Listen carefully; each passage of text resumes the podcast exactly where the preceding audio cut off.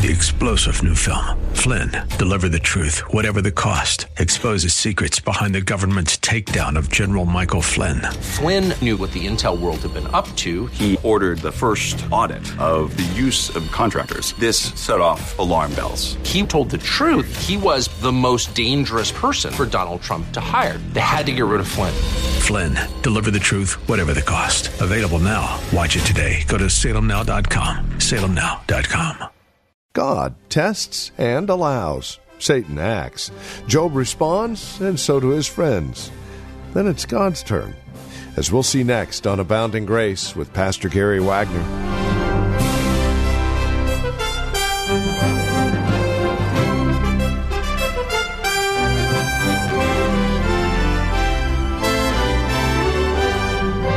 It's the age old question that always shows up when catastrophe or disasters happen.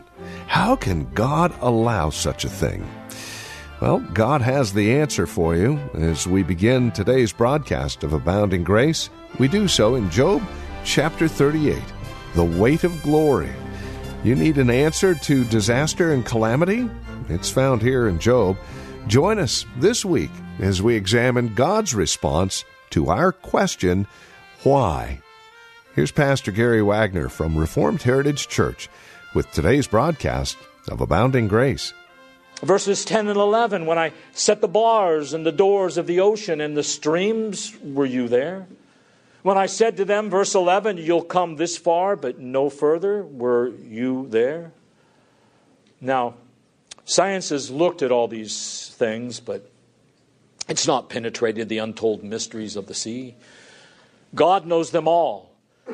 And the more we learn of God's work in the ocean and in the heavens, the more we should tremble before Him. These are commonplace observances in many respects, wonders that poets and scientists and philosophers have long heralded and contemplated in study. But unless we see these things as wonders of God and of His hand, it's only going to increase our arrogance rather than our humility. You know, it's, it's kind of like the Jews in John 6, the way they handled the loaves. Uh, Jesus did a tremendous miracle in feeding all of these tens of thousands of people, men, women, and children, and they all went away with full stomachs, right? They handled the miraculous loaves, but they went away with empty souls full stomachs, but empty souls. And this is the way rebels are when they handle God's works. Or they may study them, they may be amazed by them, but God's works do not lead them to tremble before the Lord and to seek their good in Him, which is what we should all be doing. In verses 12 to 21, we see more of God's questioning pertaining to the light and the darkness and the depths. Have you commanded the mornings? He asked Job. He says, Have you directed the dawn when it takes a hold of the earth? You know, men feel usually very renewed in the morning, very refreshed when the sun rises, but oftentimes they are blind to the true grace and mercy that God shows to us in that. They also forget that light is covenantal. Did you realize that? Light is covenantal. God calls there to be light every day. Without that call, there is no light. Verse 13. And he does it to shake the wicked up.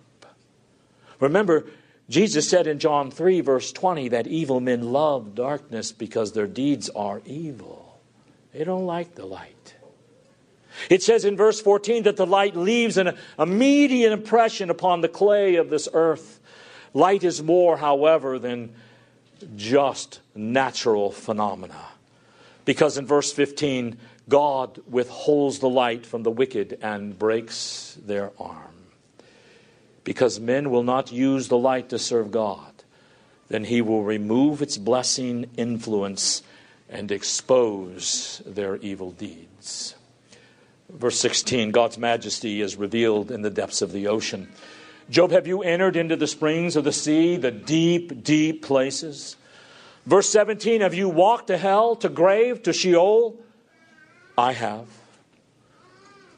Lo, David said, If I make my bed in hell, the Lord is there. Job, do you know where the light comes from? Do you know where the darkness is that you should be able to measure it and know where it lives? He says in verse 21 Job, do you know this? Because you were not born when I did these things. All these things have their origin in me, in me. It was my thoughts that brought the world, the light and the darkness into existence. Job, are you eternal? The Lord continues in verses 22 and 23 Job, what about the snow and the hail? You know, many a general and army have been lost because they didn't take into consideration God's weather conditions.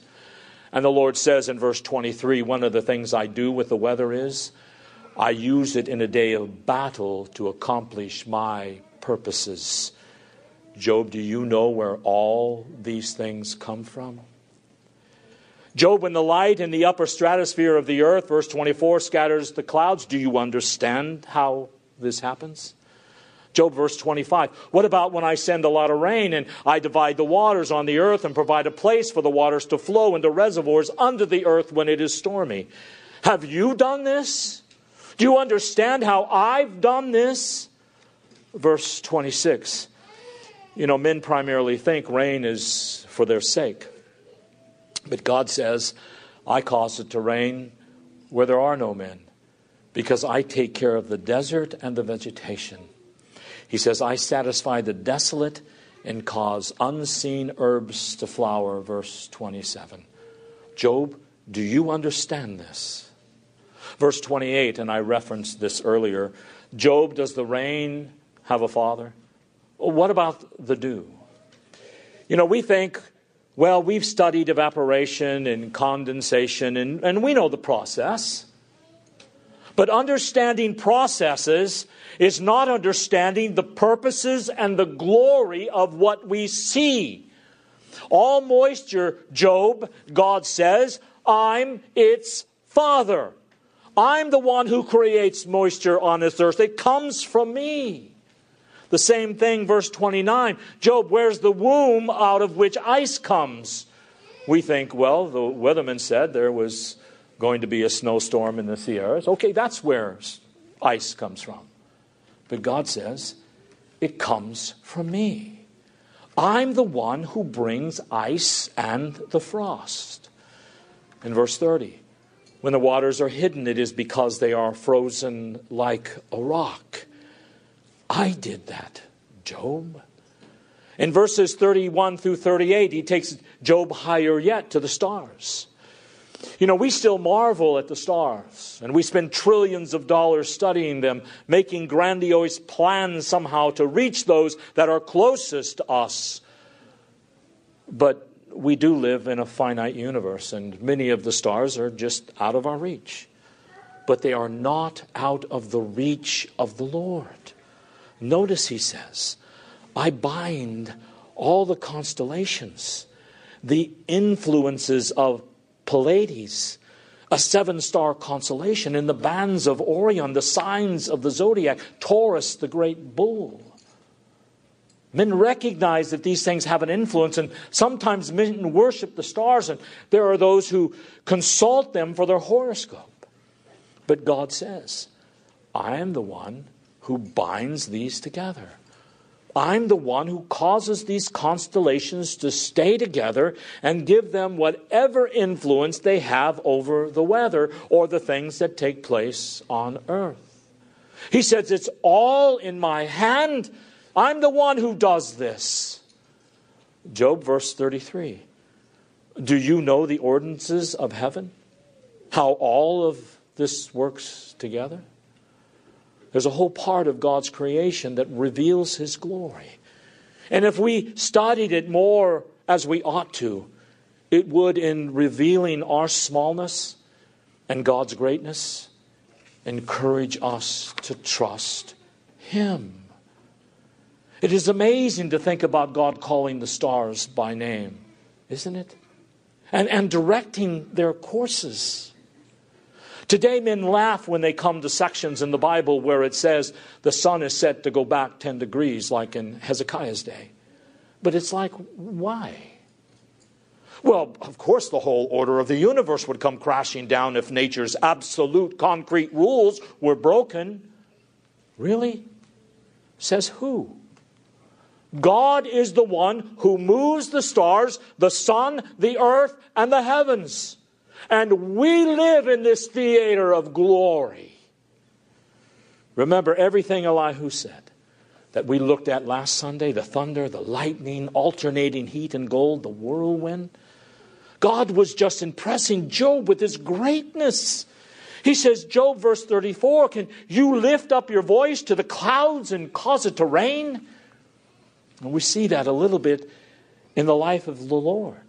And we also see it in this example that the natural storms have no intrinsic power of themselves. We see this when Jesus was asleep in the boat and the disciples were still stressed out.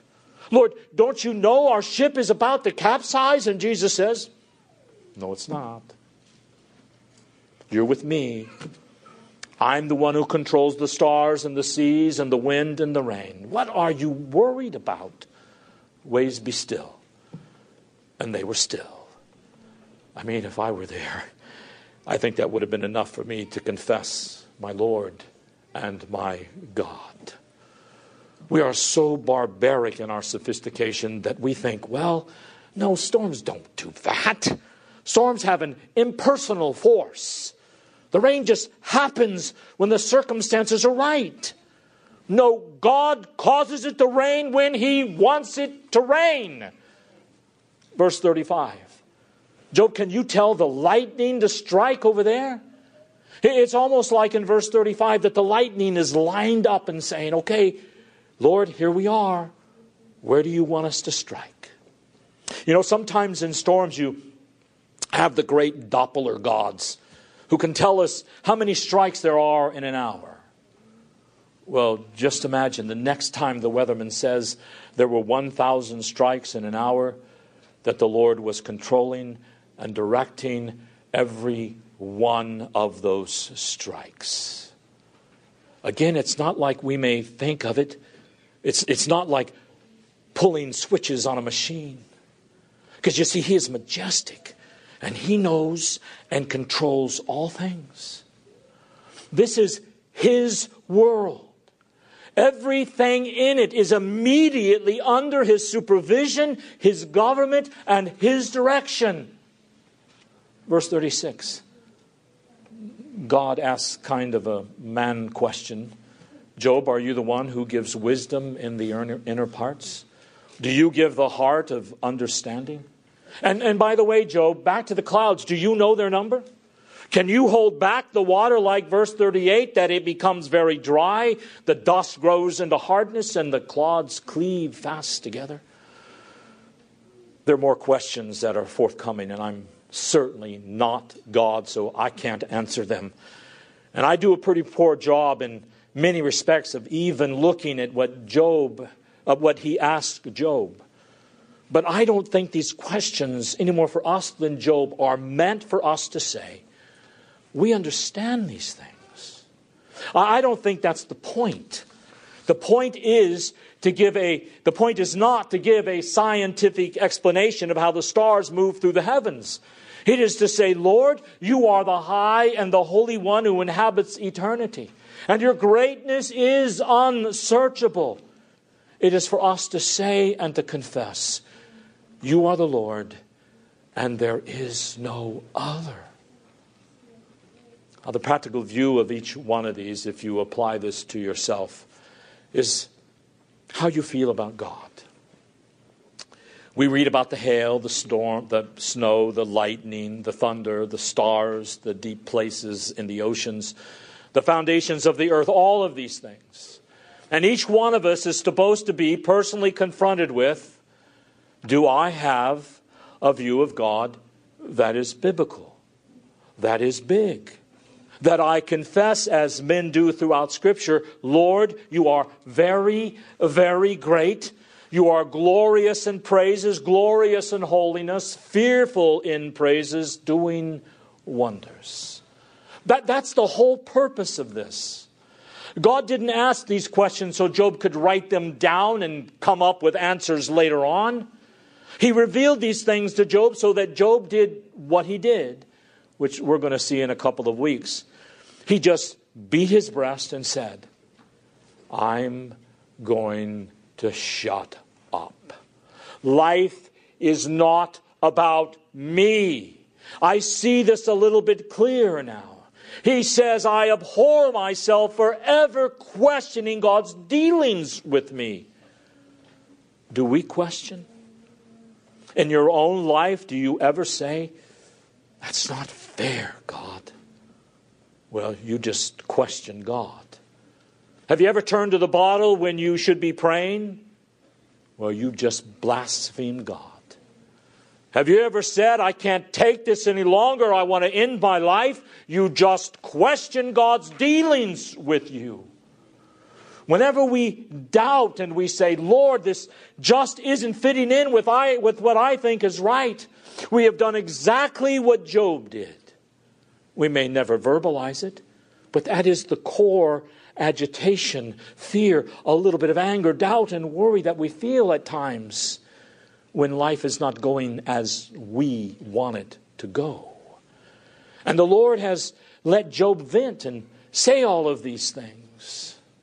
And he has was a righteous man. But at the end of it, Lord's answer to Job is Job, be still and know that I'm God. I'm not going to explain myself to you, but you will have peace Brothers and sisters, you will have peace if you put yourself under God's authority and stop questioning and reverence His power and His beauty. Now, these diff- details are magnificent, and I encourage you to meditate on these things. The questions are pretty straightforward, and we do need more in our day and age a healthy dose of what the older men called natural religion.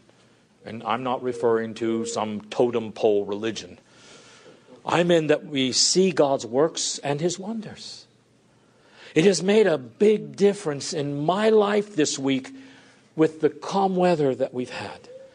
I just rejoice in the Lord's providence and in his goodness because he is the one who is doing all of this.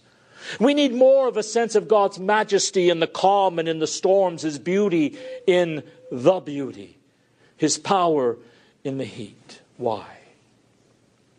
I mean, we're not pantheists, but you don't have to be a pantheist. You don't have to run to that kind of extreme, that large of an air. We live in a theater where God reveals His glory to us, and we're supposed to reverence Him. And the more we should reverence his works in nature, and the more we should trust him in our lives. You know, if God sends rain in the desert, think about it. Why would God send rain to the desert? There's no one there usually. But there are little plants there that he created, and maybe no one has even ever seen. And if he does that, don't you think he's going to take care of you? That was Jesus' argument. In Matthew 6, this is exactly how he argues. Do you think about the lilies? they, don't, they don't work. They don't form labor unions. They just sit in the dirt and grow, and yet not even King Solomon was clothed like one of them. What about the birds in the air? They don't gather into barns, and yet God feeds them. And then he says, You are of more value than the birds of the sky and the lilies in the field. So the more we reverence God's works in nature and we study them, and God's works are to be studied by all those who take pleasure in Him.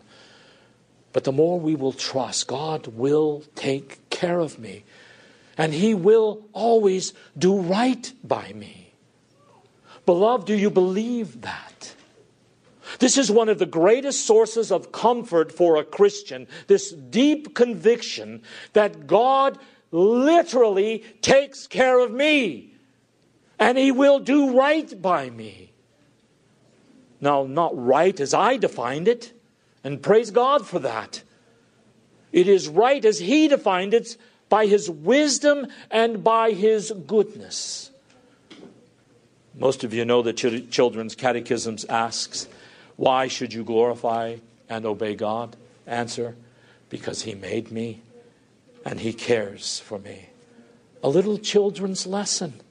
He made me and he takes care of me. Well, where do we learn? Look at the world. God takes care of all of his works and he will certainly take care of us. So, one of the things I draw just practically from these questions, and I think it's true of all of us, I need to pray more for a humble heart before the glory of God's works in nature. His weight of glory that surrounds all of us. I need to learn to praise Him for every drop of rain and even for the heat.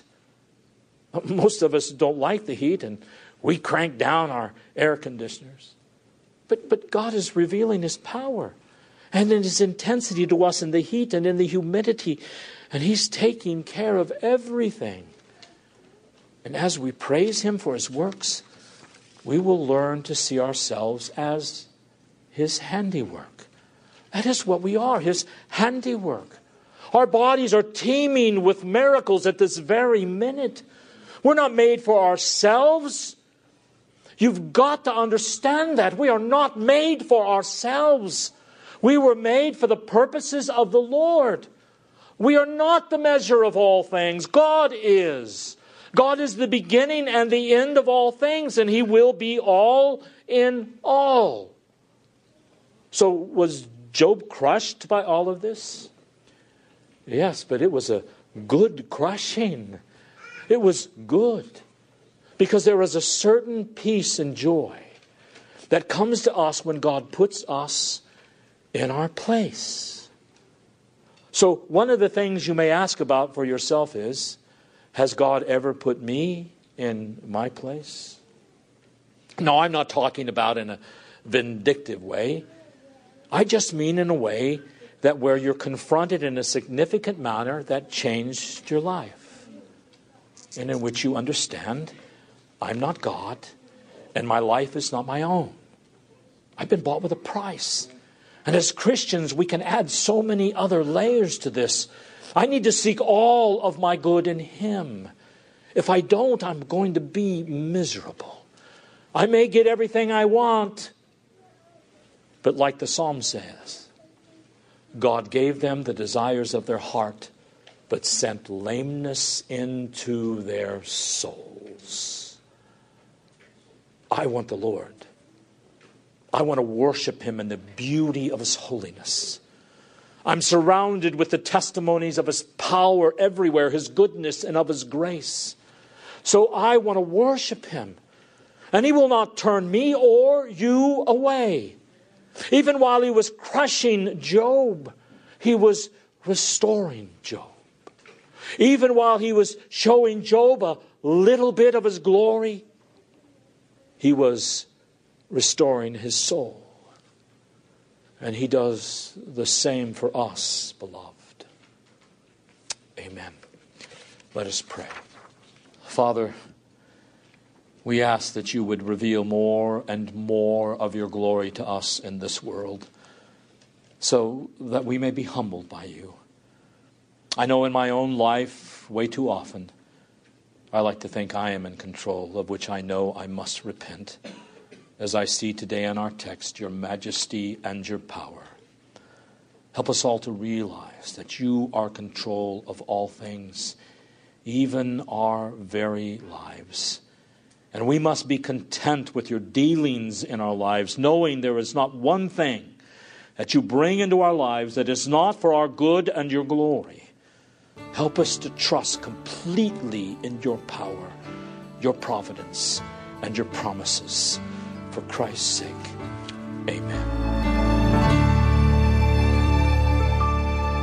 Well, this has been Abounding Grace with Pastor Gary Wagner from Reformed Heritage Church in San Jose. As we have closed out our time together today, I would remind you that our desire is to know how this program encourages you in Christ.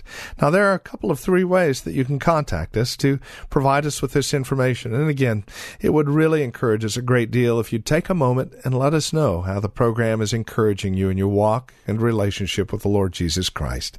Here's how to contact us. Phone number is 408 866 5607. That's 408 866 5607. Our website, where you can drop us an email and even learn a bit more about us, is reformedheritage.org.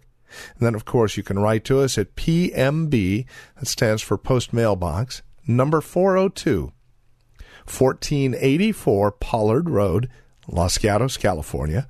The zip code is 95032. Now, there is another way you can contact us, and this would be the best of all, especially if you're not involved in a church at this time. Plan on visiting. Let us uh, fellowship face to face, as it were. We meet at Lone Hill Church, 2 in the afternoon on Sundays at 5055 Lone Hill Road in Los Gatos.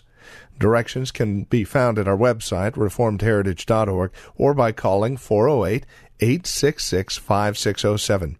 By the way, copies of the broadcast are just $5. Mention today's date when you contact us, and we'll get a CD out to you right away.